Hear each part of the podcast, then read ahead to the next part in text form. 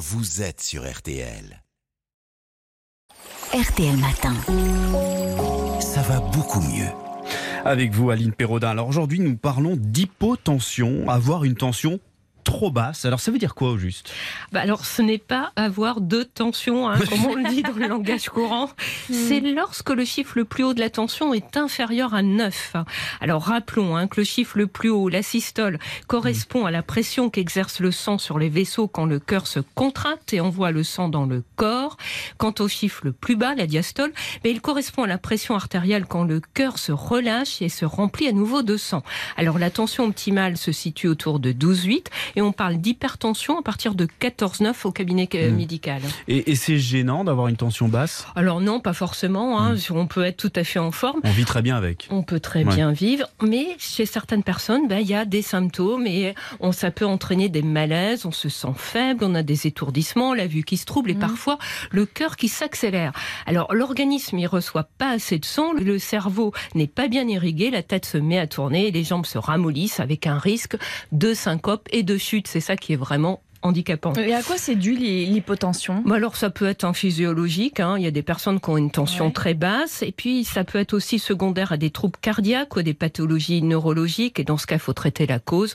Mais le plus souvent, bah, c'est dû à des médicaments. Beaucoup de médicaments peuvent donner de l'hypotension, et bien sûr il y a les médicaments anti-hypertenseurs qui, lorsqu'ils sont trop dosés, peuvent provoquer de l'hypotension. Dans ce cas, il Ah oui. faut revoir son médecin pour ajuster le traitement. Faut bien doser. Quoi. Et puis il y a la tension, vous savez, quand, qui peut chuter en- quand on passe de la position allongée à la position Mm. debout.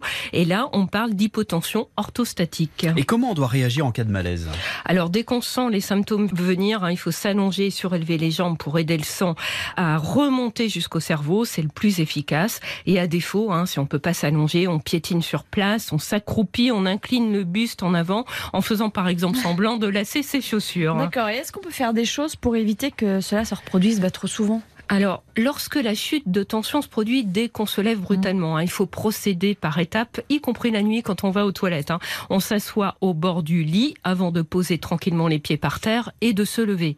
Il est aussi recommandé de boire suffisamment d'eau, hein, environ 1,5 litre par jour. Ça permet de maintenir un bon volume sanguin et c'est important pour prévenir les baisses de tension, m'a expliqué le docteur Jean-François Renucci, médecin vasculaire à l'hôpital de la Timone à Marseille.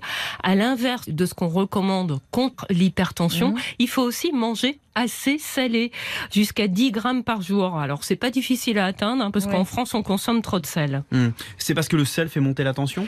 Exactement, le sel attire l'eau dans les vaisseaux et comme il y a plus de volume dans le sang, Mm. eh bien cela fait augmenter la pression.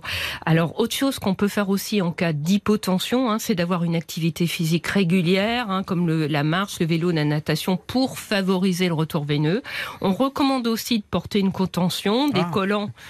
Bon, euh, ou des bas, hein, c'est l'idéal, mais des chaussettes c'est bien aussi. C'est d'autant plus recommandé qu'il fait chaud, mais c'est aussi là qu'on les supporte le moins bien. Enfin, lors, certaines personnes sont sujettes à l'hypotension dite postprandiale. Hein, c'est C'est-à-dire c'est celle qui survient après le repas. Pour assurer la digestion, le flux sanguin se concentre au niveau de l'estomac et de l'intestin, ce qui fait baisser la tension. hein, c'est physiologique, ça arrive euh, chez tout le monde. Mais pour les personnes qui ont déjà une tension faible, bah, ça n'arrange pas les choses. Et alors là, pour ces personnes, on recommande de fractionner leur repas, de faire des repas moins copieux, mais plus fréquents. Merci beaucoup, Aline. À demain. À demain. Le saviez-vous? Toutes vos émissions sont disponibles gratuitement en podcast sur rtl.fr et l'appli RTL.